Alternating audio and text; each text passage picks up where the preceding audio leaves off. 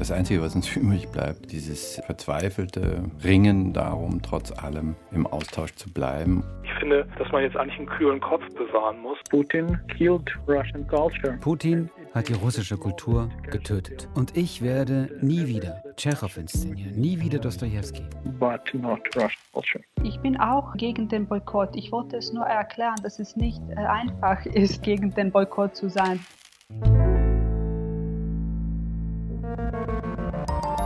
Der Theaterpodcast von Deutschlandfunk Kultur und Nachtkritik.de.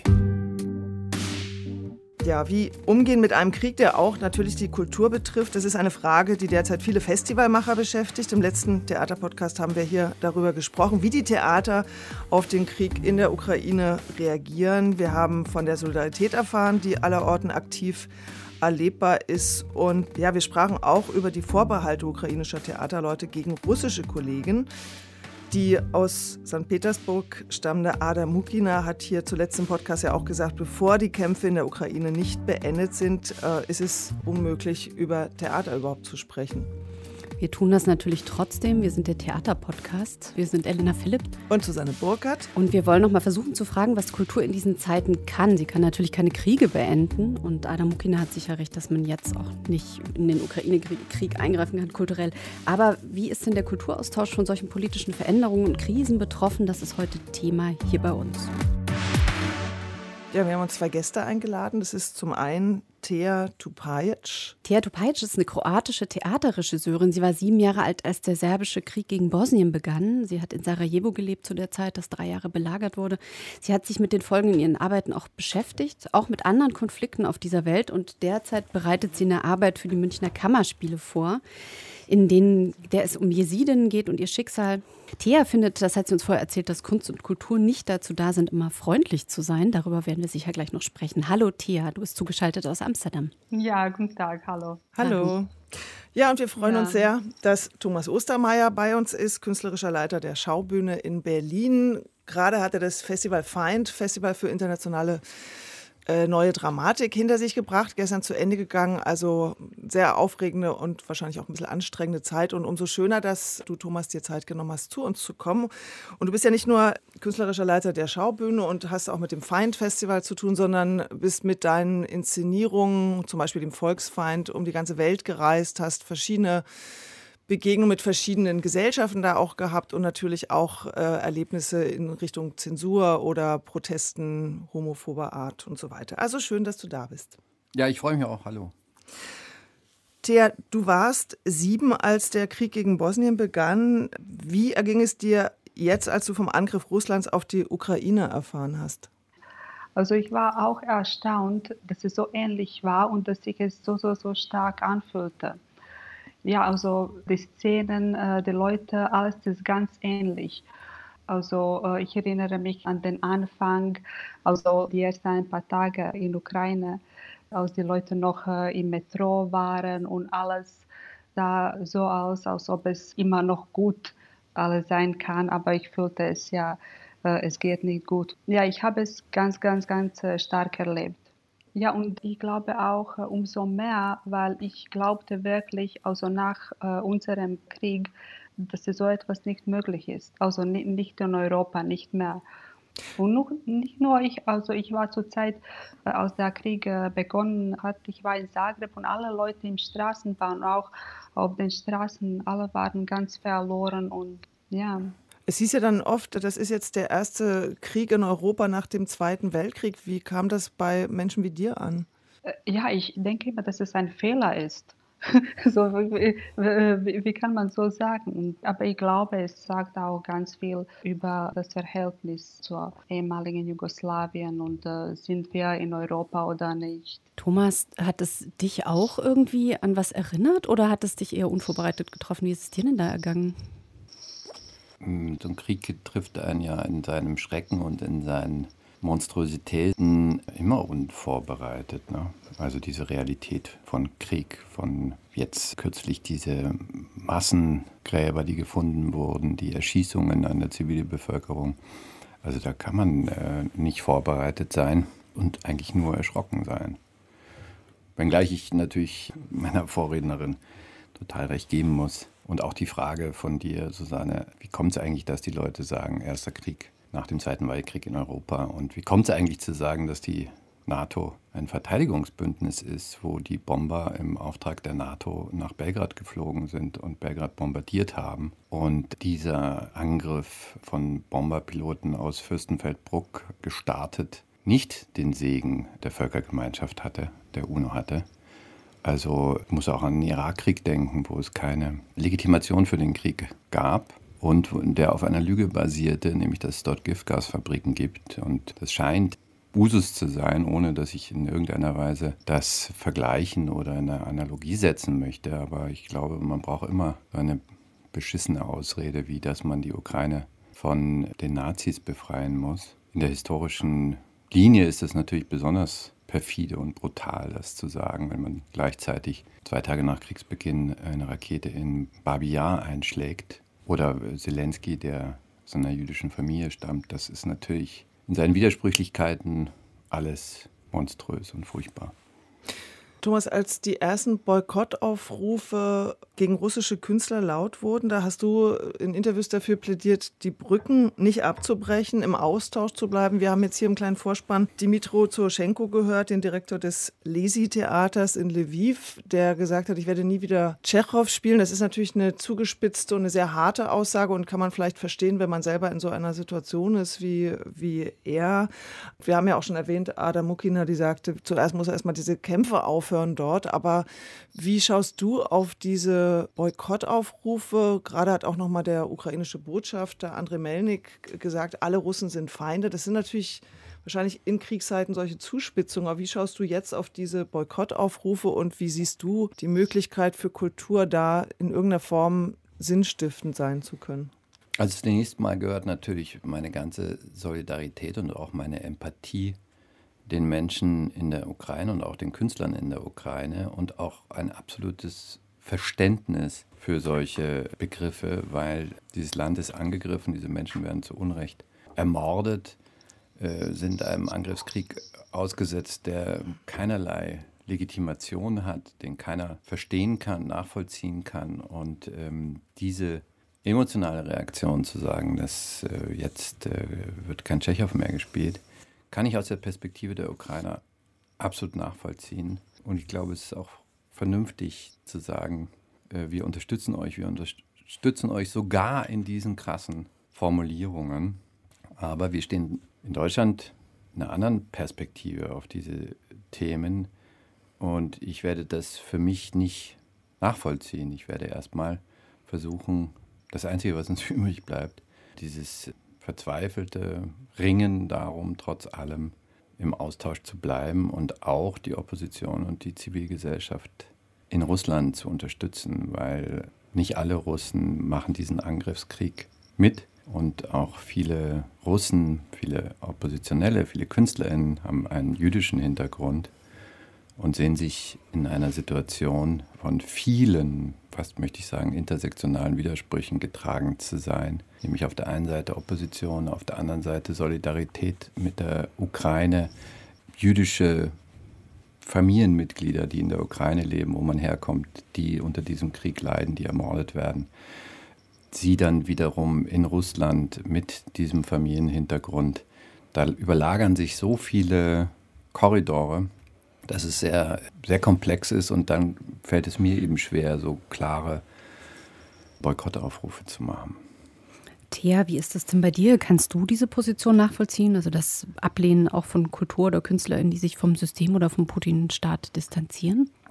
Ja, also als ich äh, mit Susanne letzte Woche gesprochen habe, dann habe ich danach das ganze Wochenende darüber äh, nachgedacht. Also wie erkläre äh, ich es, was es bedeutet und äh, wie es wirklich ist. Also ich spreche jetzt von zwei äh, verschiedenen Positionen. Also ich spreche aus einer Künstlerin und ich glaube auch, also ich arbeite äh, in der ganzen Europa. Ich habe gar keine Grenzen in, in solchen Sinne. Aber ich spreche auch aus jemandem, der äh, im Krieg war. Und ich glaube auch, dass es etwas ganz anderes ist, wenn Deutschland oder die deutsche Künstler Russland boykottieren oder wenn ein Künstler oder irgendwelche Person aus Ukraine sagt, ja, ich will keinen Tschechow nicht mehr sehen, hören, äh, lesen oder so etwas. Und äh, ich habe darüber nachgedacht und ich habe mich erinnert, im Oktober, ich war in Belgrad, also in Serbien, 25, 30 äh, Jahre nach dem Krieg. Und ich war in einem Taxi und äh, ich habe mit dem Fahrer gesprochen und er hat mir so die Stadt gezeigt. Und er hat gesagt, ja, das ist das Museum, das ist äh, der Parlament. Und ich sagte ihm, äh, ja, aber ich weiß das alles. Und er hat mich so angeschaut und wir haben einander angeschaut, eine ganz lange Weile mit so einem Trauer. Und dann habe ich gesagt, ja, als wir noch zusammen waren. Und in solchen schrecklichen äh, Situationen wie im Krieg, die Emotionen sind so vermischt. Also es gibt Hass, äh, es gibt auch Trauer. Und äh, ich glaube auch zum Beispiel mit der Ukraine und mit Russland, es gibt auch diese Frage der Sprache. Also was bedeutet Tschechow? Was bedeutet die russische Sprache? Was bedeutet die russische Poesie? Wie, wie, wie hört man? Wie fühlt man die Sprache jetzt? Alles ist ganz anders. Und ich kann auch sagen, also persönlich, als ich am Anfang, nicht nur im Krieg, also, aber auch danach, als ich äh, die serbische Sprache gehört habe, hatte ich Angst.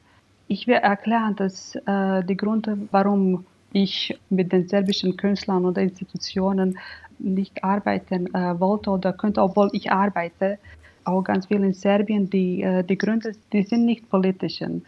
Die sind äh, wirklich so tief und äh, unbewusst auch. Und in solchen Situationen muss man wirklich echt viel mit sich selbst arbeiten, das irgendwie zu überqueren. Du hast vielleicht jetzt noch einen Vorgriff, du hast einen Film gemacht, den wir gesehen haben, Susanne und ich, Darkness There and Nothing More. Da verbringst du mit zwei ehemaligen UN-Blauhelm-Soldaten eine Nacht im Theater und sprichst mit ihnen über den Bosnienkrieg und was bei euch sozusagen zurückgeblieben ist. Ihr sucht auch nach Verständigung.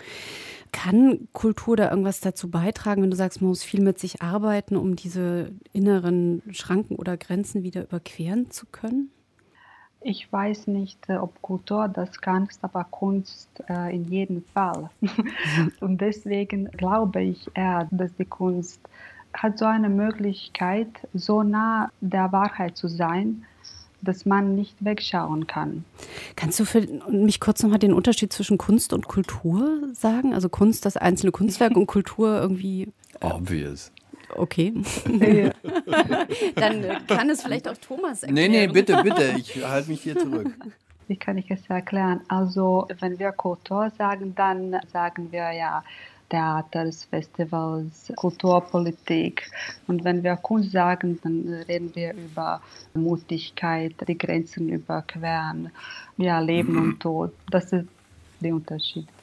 Thea, deine Kollegin Jasmila Sbanic aus Sarajevo, eine Filmemacherin, die hat neulich in einem Interview erzählt, wie wichtig es für sie war, als zum Beispiel Susan Sonntag ins belagerte Sarajevo kam, um dort Warten auf Godot zu inszenieren weil, so hat sie das beschrieben, man halt gemerkt hat, man ist nicht allein, man weiß, da wird über uns berichtet. Und sie hat sich in diesem Interview ganz massiv gegen einen Boykott ausgesprochen und sagt, unsere größten Unterstützer während des Krieges waren Menschen aus der serbischen Kulturszene. Sie haben die ganze Zeit gegen den Krieg sich ausgesprochen. Warum hätte man sie bestrafen sollen? Ja, also äh, Entschuldigung, ich bin auch äh, gegen den Boykott. Ich wollte es nur erklären, dass es nicht äh, einfach ist, mhm. Äh, gegen den Boykott zu sein. Du musst wirklich etwas in dich selbst töten damit du wieder diesen Kollegen äh, vertrauen kannst und äh, nicht Angst von denen zu haben. Und es ist nicht automatisch und es kann man nicht auch so entscheiden, ja, ich bin ethisch, das ist äh, meine politische Position. Es nimmt etwas von dich. Also es ist eher emotional Dann, als intellektuell. Ja, ja, ja, ja, mhm. ja, ja. Nicht nur emotional, sondern auch unbewusst. Mhm. Thomas, du hast gerade ja gesagt, obvious, als es um den Unterschied zwischen Kunst und Kultur geht. Jetzt kann man bei dir sagen, du gehst in den Kulturaustausch mit deiner Kunst. Von dem, was Thea jetzt gerade geschildert hat, also dass man auf einer kulturpolitischen Ebene Verständigung herbeiführen will und ähm, anderen Menschen begegnet, vielleicht auch in Kulturen, die unsere westlichen Werte nicht teilen oder einen anderen Blick auf die Welt haben. Und gleichzeitig geht man da sozusagen rein als Kunstschaffender, der irgendwie wahrscheinlich auch ethische Anliegen hat. Wie vermischt sich das denn? Also wenn du jetzt sagst, ich gehe mit dem Volksfeind nach China oder ich nehme irgendwie die Kindertotenlieder mit ins homophobe Russland. Wo ist deine Kunst, wo ist der Kulturaustausch und wie kriegst du das zusammen? Also auf welcher, wo und wann arbeitet man kulturpolitisch und wann ist man da als Künstler und erreicht die Menschen direkt über die Emotionen? Naja, fast würde, ich, fast, fast würde ich ja äh, überspitzt sagen, in dem Moment, wo Kunst zur Kultur wird, ist sie tot, weil Kultur ja, natürlich genau. Weil Kultur natürlich das ist, was versucht, äh, sie zu kategorisieren, zu vereinnahmen, zu verkaufen, in Strukturen einzubinden, in Strukturen darzustellen und sie ungefährlich zu machen. Also zu diesem für mich, äh, glaube ich, offensichtlichen Widerspruch zwischen Kunst und Kultur. Deswegen betrachte ich mich nicht als Kulturschaffender und als Kunstschaffender schon gar nicht, weil, wie wir ja wissen, das ein Begriff aus dem Dritten Reich ist, sondern ich bin in dem Moment wenn ich nach Russland fahre oder nach China oder in Iran oder nach Ramallah oder nach Sarajevo kurz nach dem Ende der Belagerung und des Krieges, was für mich das eindrücklichste Gastspiel nach wie vor bleibt. Das war 2000, ähm, haben wir in einem ausgebombten Kulturzentrum äh, ohne Dach mit geschwärzten Wänden, von den Bomben geschwärzte Wände, gespielt und haben ein Stück gespielt von Bertolt Brecht, Mann ist Mann, über einen einfachen Mann, der morgens einen Fisch kaufen geht und am Abend ein Soldat ist, weil eine Maschinengewehrabteilung in einem Kolonialkrieg in Indien beim Einbruch in die Pagode ihren vierten Mann verliert und beim Appell brauchen sie einen vierten Mann und sie schnappen sich jemand von der Straße und dieser Mann wird dann zu einem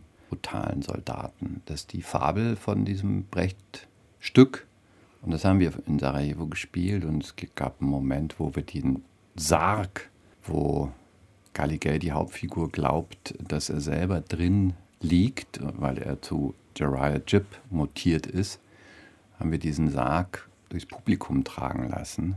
Das haben wir immer so gemacht, aber in Sarajevo eben auch. Und das werde ich nie vergessen, wie die Leute wirklich mit, mit Tränen in den Augen dastanden und diesen Sarg weitergegeben haben, weil diese Geschichte natürlich eine Geschichte war, die wir jetzt auch wieder in der Ukraine erleben, mit diesem, ja, nicht gerade von Geschlechtergerechtigkeit getragenen Thema, dass alle Männer zwischen 18 und 60 in dem Land bleiben müssen und das Land verteidigen müssen, wo alte Männlichkeitsbilder natürlich aufgerufen werden, wenn sowas als Ansage kommt. Also die Situation, dass Menschen, die ein ziviles Leben haben, von einem Tag auf den anderen an der Waffe stehen und töten müssen sollen. Das war für mich in Sarajevo unwahrscheinlich eindrücklich und ich glaube auch, dass das stimmt, was der Großteil der Zuschauer gesagt hat, dass sie das sehr bewegt hat, dass es wichtig war für sie, dass man da ist, dass man schnell da ist, dass man auch unter den widrigen Umständen da ist und für das Publikum spielt. Für mich waren diese Reisen auf den Balkan immer extrem wichtig. Also wir haben dann auch in Belgrad gespielt, wir haben in Zagreb gespielt, wir haben äh, in Sarajevo öfters gespielt, um überhaupt zu verstehen. Also man ist ja relativ blind, auch wenn man leidenschaftlicher Zeitungsleser ist. Oder man kriegt es ja gar nicht wirklich äh, auseinander dividiert. Wo sind die Ursachen für den Krieg? Was sind die unterschiedlichen Ethnien? Was sind die Mehrheiten? Warum musste Sarajevo also mir haben die Menschen in Sarajevo immer erzählt, Sarajevo musste deswegen bluten, weil es ein Beispiel für Kohabitation zwischen unterschiedlichen religiösen Gemeinschaften und Ethnien ist, weil das da so gut funktioniert hat, so ein multikulturelles, um ein westliches Wort zu benutzen, Ideal. Und deswegen war das den Serben, den nationalistischen Serben, ein Dorn im Auge. Das sind alles so Sachen, die ich wirklich nur vor Ort verstehen kann. Jetzt betrachte ich solche Reisen natürlich nicht nur als eine Lehrveranstaltung für mich und das Ensemble, sondern in der Tat, und das war dann in anderen Kontexten, wie zum Beispiel Iran, ganz, ganz wichtig, weil wir uns natürlich viele Fragen gestellt haben, fahren wir in den Iran mit seinen frauenfeindlichen Gesetzen, mit seiner Unterdrückung der Frau, mit seiner Unterdrückung der Meinungsfreiheit. Und viele Menschen vor Ort sagen dann, es ist so notwendig, dass wir als die kleine Prozentzahl derer, die in diesen Ländern noch Freedom of Speech, freie Meinungsäußerung, Kunstfreiheit, emanzipatorische Kämpfe versuchen zu thematisieren, dass wir aus der westlichen Welt Unterstützung bekommen.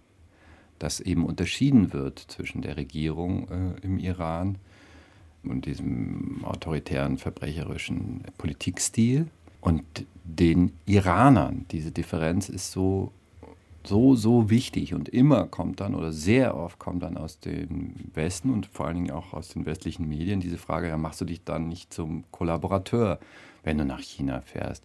Habt ihr euch nicht bestechen lassen, als ihr die zweite Vorstellung in China, ich weiß nicht, ob ich das noch erzählen soll, vielleicht ist ja sogar der Raum, was da in China passiert ist oder was in Petersburg passiert ist auf unseren Gastspielen. Das ist natürlich immer ein schmaler Grad zwischen, wir wollen Dinge ansprechen, wir wollen uns positionieren. Also ich erzähle jetzt mal kurz aus Petersburg, eben diese Geschichte Tod in Venedig. Alter Schriftsteller verliebt sich in äh, einen Jungen. Es bleibt äh, natürlich auf, oder zum Glück auf der platonischen Ebene, aber trotzdem natürlich ein sehr brisanter Stoff, vor allen Dingen dann, wenn man einen 14-jährigen Jungen besetzt hat und damit kurz nach der Verabschiedung der anti-homosexuellen Gesetze in Russland auf die Bühne geht. Und dann habe ich eben nach der Vorstellung diese Vorstellung der LGBTQI-Plus-Community in Russland gewidmet und gesagt, wir hatten viel Angst und wir, finden dieses Gesetz falsch. Und dann wurden wir ausgelacht vom Publikum, vom Großteil des Publikums, Unverständnis, ob unserer Position, ob unserer Ängste und Sorgen. Und am nächsten Tag war ein Anschlag auf das Theater und auf das Festival mit ein Schweinekopf. Schweine, ein Schweinekopf, der im Foyer aufgehängt wurde, darunter der Name des Festivalleiters Lev Dodin, der jetzt in dem russischen Krieg auch wieder sehr stark äh, Positionen er, ergriffen hat. Äh, satanisches Festival und das waren eben die Kosaken, die dahinter standen. Das ist so eine paramilitärische Kampfeinheit, die immer dann, wenn es schwierig wird, weil es war bei Milo, bei den Moskauer Prozessen auch diese Gruppe, die Milo Rau, Milo Rau äh, die das gestört haben.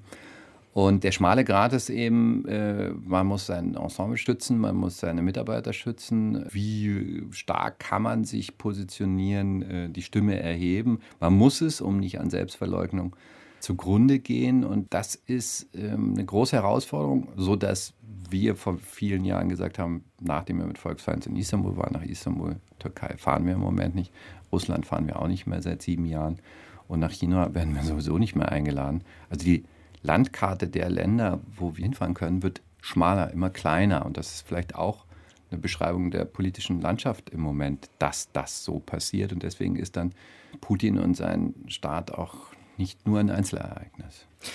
Thea, in deinem Film, den du gemacht hast, das hat ja sowas von einer Seance, die du da betreibst mit den beiden äh, Soldaten.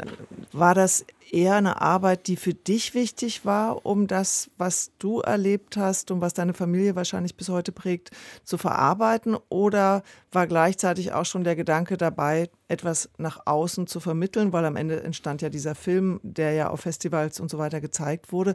Oder kann man das gar nicht voneinander trennen? Äh, also erstmal, ich, äh, ich mache Kunst nicht, weil ich äh, selbst etwas verarbeiten muss. Also ich glaube nicht, dass Kunst eine Therapie ist. Also es ist eher etwas, was dich noch mehr traumatisiert. Wenn du dich schlecht fühlst, dann macht Kunst das noch schlimmer.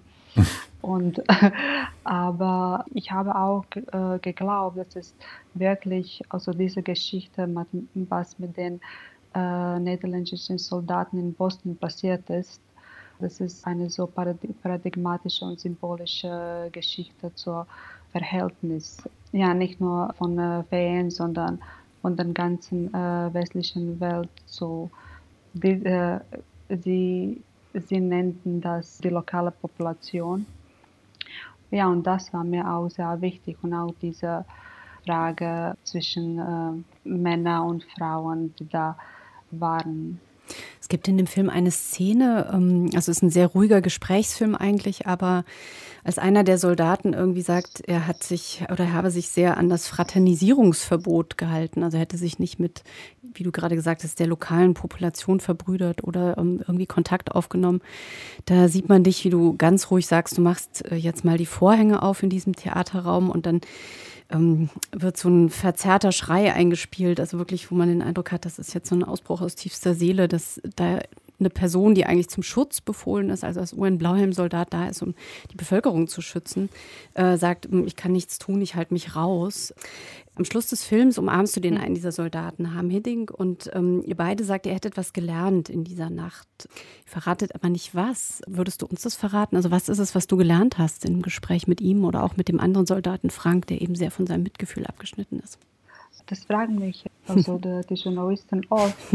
äh, und äh, leider habe ich eine nicht so hoffnungsvolle Antwort. Also ich habe gelernt, dass die Sachen äh, noch dunkler sind, als ich es dachte. Und das ist äh, auch ein bisschen, was ich meine, wenn ich gesagt habe, dass die Kunst immer ganz nah zur Wahrheit sein muss. Und äh, die Wahrheit ist ganz oft nicht schön. Und in dieser Nacht zeigen wir das auch. Und es ist auch vielleicht wichtig für das Gespräch, weil, weil es wäre schön, wenn, äh, wenn die Nacht oder der Film so war, dass ja, und dann sagen wir ja, und am Ende haben wir alles äh, übereinander verstanden und dann jetzt sind wir Freunde äh, schon wieder. Aber ähm, leider ist es so, das habe ich auch gesagt, dass es wirklich wichtig für Kunst ist, immer im Konflikt zu sein und nicht von dem Konflikt äh, wegzuschauen, also von den inneren Konflikten auch. Ja.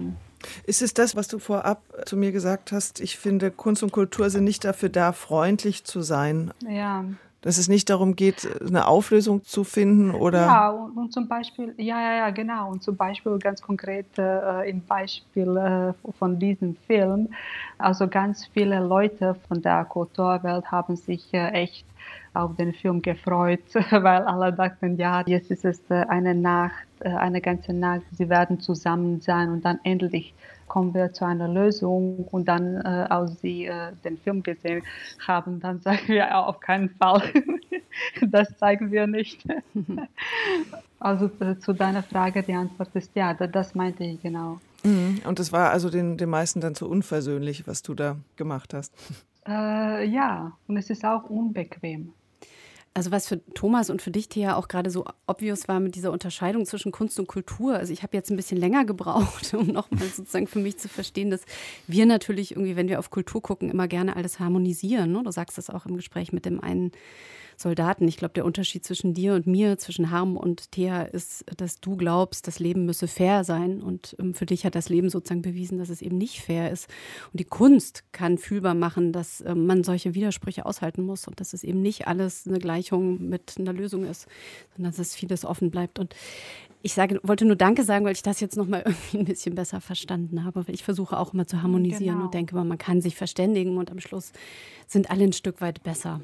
Ja, das ist ja auch ein Grundwiderspruch von diesen Kulturaustauschen, ne? weil die Kulturaustausche werden natürlich finanziert vom Goethe-Institut und von den einladenden Institutionen in den Ländern. Und am Ende des Tages geht es natürlich darum, dass dann der Botschafter dasteht und sagt, ah, was für ein tolles Zeichen für die Stärke unserer Kultur und äh, jetzt schlagen wir hier eine Brücke nach wo auch immer.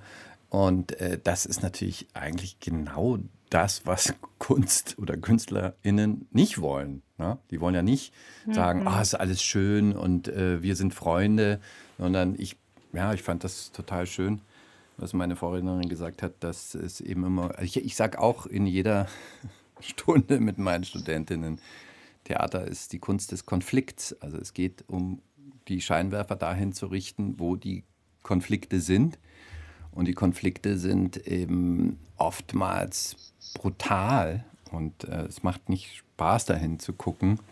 Und bei Shakespeare guckt man am Ende des Tages auch immer in den Abgrund, den das Menschsein auch mit sich bringt. Und danach suche ich und das verkauft sich eigentlich ja gar nicht so gut in solchen Kontexten. Ne? Weil im besten Fall hm. ist man ja nach einer Vorstellung so erwischt dass man erstmal ins Nachdenken und nicht ins Feiern gerät. Das ist ja, wenn ich jetzt mal den Bogen zum Feind schlagen darf, bei dem wir ja beide zumindest bei einigen Aufführungen waren, und dann können wir vielleicht mal kurz über richtig Theateraufführungen auch sprechen, nämlich Marco Lajera aus Chile war da zu sehen mit seiner neuen Arbeit und das ist eine sehr, sehr erschütternde Arbeit, die einem nicht nur visuell, sondern auch äh, akustisch mit der Musik in die Knochen fährt. Und ähm, es geht um die Gewalt, die Polizeigewalt in Chile, die hier gezeigt wird wie so eine Art sehr verstörte Zombie-Gruppe, die so wie so Marionetten in ganz faszinierenden, sehr präzisen Choreografien auftreten und wo es eben auch darum geht, wie ein bestimmtes System, unter Pioniera war das, durch Mitläufertum gestützt wird und funktionieren kann. Und die Reaktionen waren unterschiedlich. Ich muss aber gestehen, dass ich war selber in Chile, als es die Proteste gab. Wenn man aus so einem System kommt, habe ich dann auch gedacht, muss das vielleicht auch so eine Konsequenz haben, so eine Radikalität dieser Arbeit. Ich weiß nicht, wie ging es dir, Elena? Ja, mir ging es auch so. Also ich meine, gehöre auch zu dieser westlichen Welt, die irgendwie ganz lange jetzt behütet gelebt hat. Es gibt da ja diese Schlussszene, wo es ist sehr stilisiert anfangs, ne? also wie du sagtest, diese präzisen Choreografien. Und dann gibt es aber so eine naturalistische Szene, wo eine der Spielerinnen als Mutter um ihr Kind weint und das wirklich ganz, ganz realistisch dargestellt ist. Und ich sofort merkte, wie ich so bei diesem Pathos-Nerv getroffen bin. Also wie im deutschen Theater, wir können das schlecht sehen. Ne? Hier ist irgendwie, ähm, wird sowas eigentlich nicht so gezeigt, sage ich jetzt mal. Thomas atmet tief. Du sprichst jetzt hier für das ganze deutsche Theater, Elena. Naja, es ist schon, es ist nur, es wurde ja jetzt auch mit diesen ukrainischen Gastspielen so deutlich. Ne? Es ist eher kühl, intellektuell, distanziert, wenn man das jetzt mal so übers Knie bricht, jetzt ganz, ganz verallgemeinert.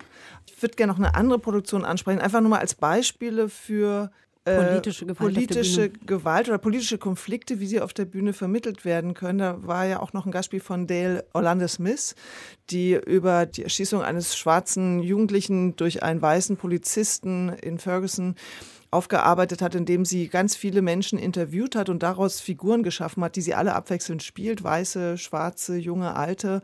Und so ein Panorama zeichnet einer Gesellschaft, wo es eben nicht mehr ganz so einfach ist, einfach nur schwarz-weiß zu sagen, das kommt daher und das kommt daher, sondern es geht viel tiefer in den Wurzeln, also hin zu, zu wo sind eigentlich die Ursprünge für diese Gewalt, möglicherweise in der Abwesenheit von Vätern oder in der Anwesenheit von sehr gewalttätigen Vätern und wie sich das weiter überträgt und was das mit den Menschen macht. Und das, das hat ein so wahnsinnig ins Denken gebracht, weil es eben nicht einfach nur was abbildete, sondern so viele Gedankenwege öffnete, um das Thema noch mal viel vielfältiger zu betrachten. Das fand ich wahnsinnig stark und dachte, ja, wenn man so über Rassismus redet und über Gewalt und soziale Unterschiede, führt es vielleicht dazu, dass man nicht einfach nur schockiert zurückbleibt, sondern weiter darüber redet und sich austauscht. Und dann ist es eine Form von Theater, die ich finde sehr, sehr sinnvoll ist, an verschiedenen Orten auch gezeigt zu werden. Jetzt haben wir ganz lange geredet. Thomas meldet sich sehr vorbildlich.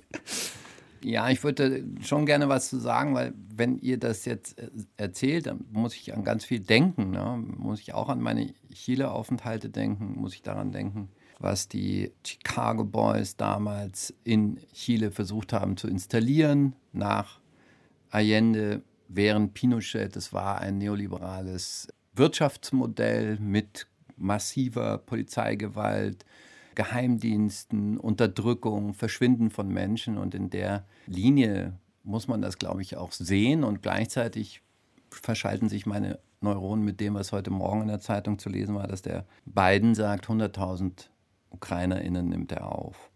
Und dann die Proteste von karibischen und afrikanischen Menschen, Geflüchteten, die sagen, warum verenden wir hier an dieser Mauer zwischen Mexiko und Amerika und gleichzeitig werden andere so bevorzugt aufgenommen. Und ich muss auch, wenn du Dale erwähnst, daran denken, dass es schwarze Menschen, die in der Ukraine gelebt haben und versucht haben zu flüchten, an den Grenzen benachteiligt, diskriminiert, geschlagen wurden, sich immer wieder hinten in der Schlange anstellen ja. mussten, nicht durchkamen. Und das sind die Widersprüche unserer aufgeklärten, ich sage jetzt bewusst nicht westlichen, unserer aufgeklärten angeblich so säkularisierten Gesellschaft, die extreme blinde Flecken hat, rassistische Strukturen, rassistische Systeme hat.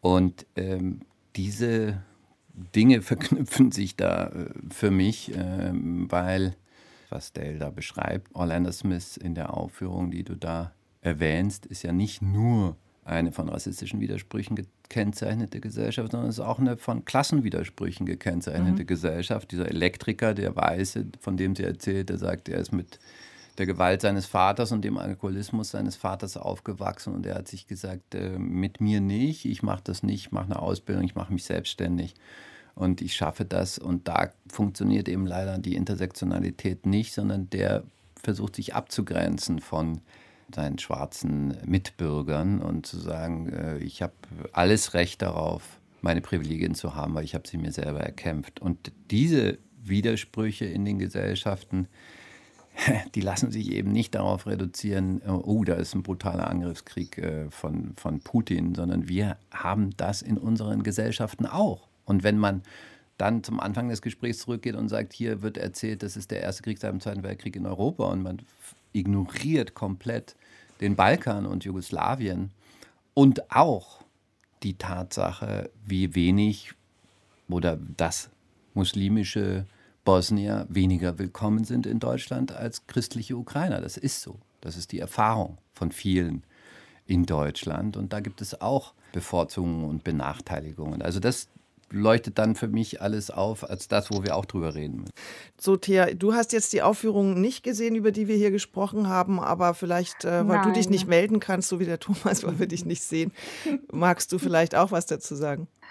Ja, ich, äh, ich wollte nur sagen, dass wenn wir über Kunst und Kultur reden, wir müssen es äh, wirklich in keinem Fall erlauben, dass die Realität schrecklicher als Kunst ist weil ganz oft kommt man äh, zu einer Vorstellung oder äh, sieht man Kunst und dann denkt man, ja, aber in der realen Welt ist es ganz schlimmer als hier.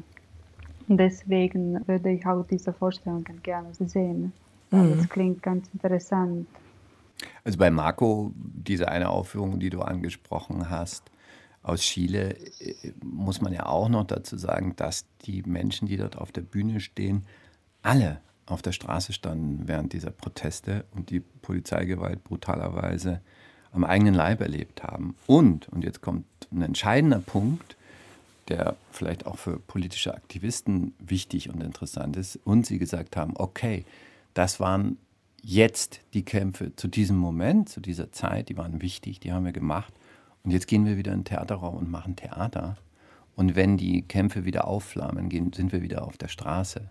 Also ich glaube, das ist auch ein wichtiger Punkt äh, zu wissen, dass man, ich erlebe das kurioserweise bei den Studentinnen sehr oft, dass die so zerrissen sind zwischen ihrem Anspruch, die Welt zu verändern und Theater zu machen. Und da, die, die sind gelähmt oftmals. Sie sagen, oh, wo ist denn die Wirkungsmacht von meiner Aufführung? Wie schaffe ich das denn, all diese Widersprüche, die ich erlebe, jetzt da reinzupacken und dann konkret was zu verändern damit? Und kann man eben leider nur sagen, konkret verändern wirst du mit Theater nie was, aber vielleicht schaffst du es, diesen Anspruch zu erfüllen, den Thea gerade gesagt hat, dass man wenigstens in der Repräsentation ein bisschen an die Wirklichkeit rankommt dessen, was man erlebt hat.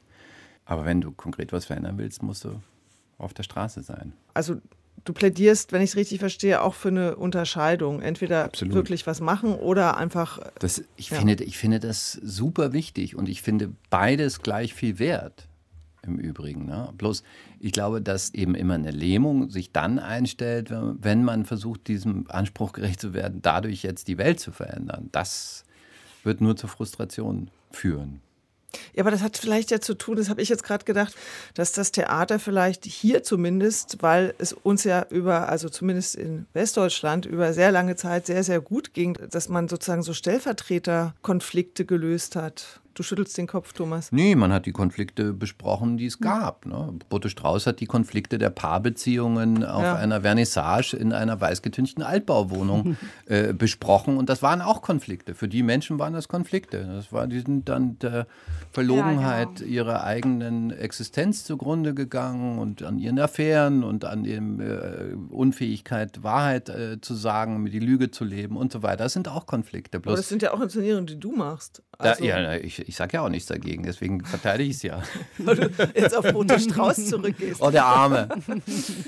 Ah, ja, der Aber Arme. das ist ich ja auch das, was auf den Bühnen gerade noch ganz viel passiert. Ne? So weiße Mittelschichtenkonflikte und wo ich auch jetzt oft denke, so, das braucht es jetzt vielleicht nicht mehr. Jetzt muss man vielleicht doch mal andere Naja, naja, naja. Also A, die weißen Mittelschichtskonflikte bleiben. B, zu leben in dieser Welt, in den Inseln des befriedeten Kapitalismus, äh, in den äh, Zentren Europas und gleichzeitig die Grausamkeit an den Rändern zu erleben und die Abschottung nach draußen, lässt einen weißen Mittelschichtsmitgliedsbürgerin auch nicht ruhig schlafen und gebiert auch Probleme. Und diese Probleme kann man verhandeln. Und dann kann man vielleicht sogar sagen, oh Mann, wie lächerlich, wenn du dir anguckst, dass da Menschen seit Ewigkeiten in den U-Bahn-Stationen versuchen zu überleben und den Grausamkeiten der Erschießungen an Zivilisten. Wo ist denn da jetzt der Punkt in diesem Widerspruch? Also es sind aber trotzdem Themen. Also ich würde das nicht abtun. Tja? Es gibt auch Grausamkeit in den Alltagssituationen, also in, in einer Ehe oder äh, es geht nicht um das Thema. Du machst ja hier jetzt gerade ein neues Stück für die Münchner Kammerspiele mit, ja. mit und über Jesiden, also diese christliche Minderheit im Irak, die von ISIS ähm, die Männer umgebracht, die Frauen als Sexsklavinnen gehalten sozusagen. Kannst du noch kurz was dazu sagen, also worum es dir dabei geht und wie du arbeitest und vielleicht auch, wie sich das zu unserem Thema verhält, das wir jetzt hier besprochen haben? Kunst, die wehtut. Ja, äh, ich habe diese ganze Stunde auch darüber nachgedacht, dass wir es wirklich für selbstverständlich nehmen, äh, dass Theater immer noch wichtig ist und dass Theater etwas tun kann. Oder ich, äh, als ich jetzt einen Film gemacht habe, dann sehe ich auch, auch Theater ganz anders, weil Theater ist also relativ klein, es gibt nicht so Publikum ist, also keine Ahnung, wenn es tausend Leute äh, im Theater ist, dann ist es eigentlich mehr als gut. Und für ähm, ja, dieses Stück über jesidischen Frauen und mit, äh, mit denen auf der Bühne, es geht wirklich über, über den Körper und äh, wie, wie spricht man über diese Erfahrungen, die so tief körperlich sind und wie kann Theater genauso, weil es so klein ist und weil es noch ein Medium ist, wo ein Mensch vor einem anderen Mensch steht. Wie können wir es anders verstehen im Theater aus, äh, in den Zeitungen und so. Und es geht auch äh, über diese Macht und Wahnsinn des Theaters.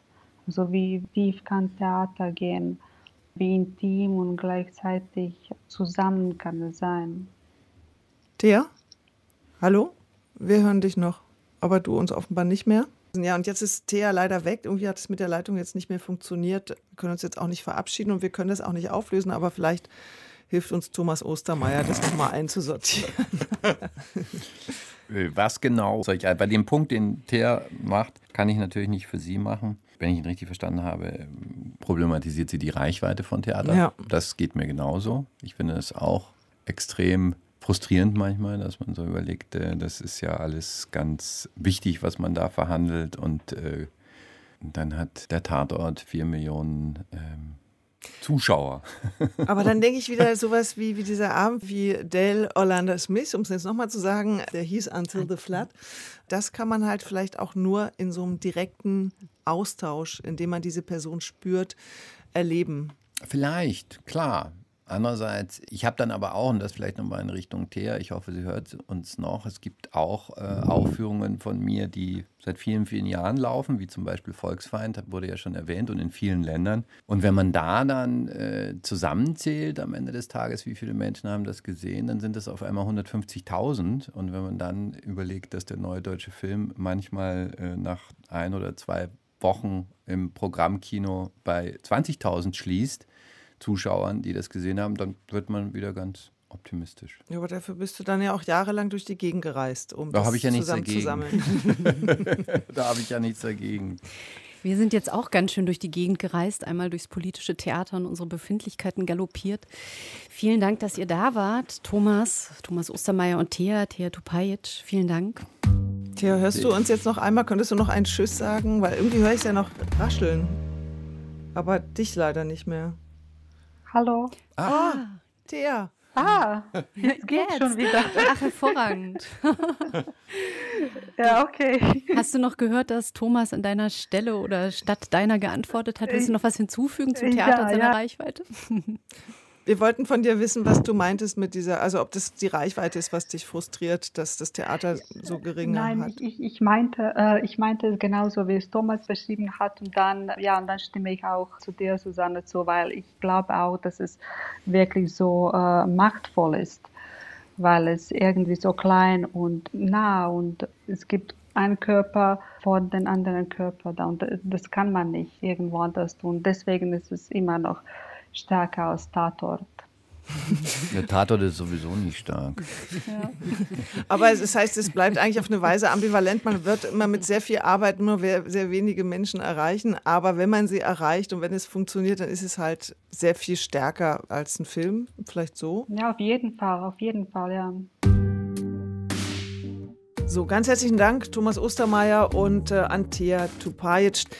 Auch euch ganz herzlichen Dank für euer Interesse an diesem Podcast. Wir kriegen ja immer mal wieder Themenvorschläge, gerne immer wieder melden bei theaterpodcast.deutschlandradio.de.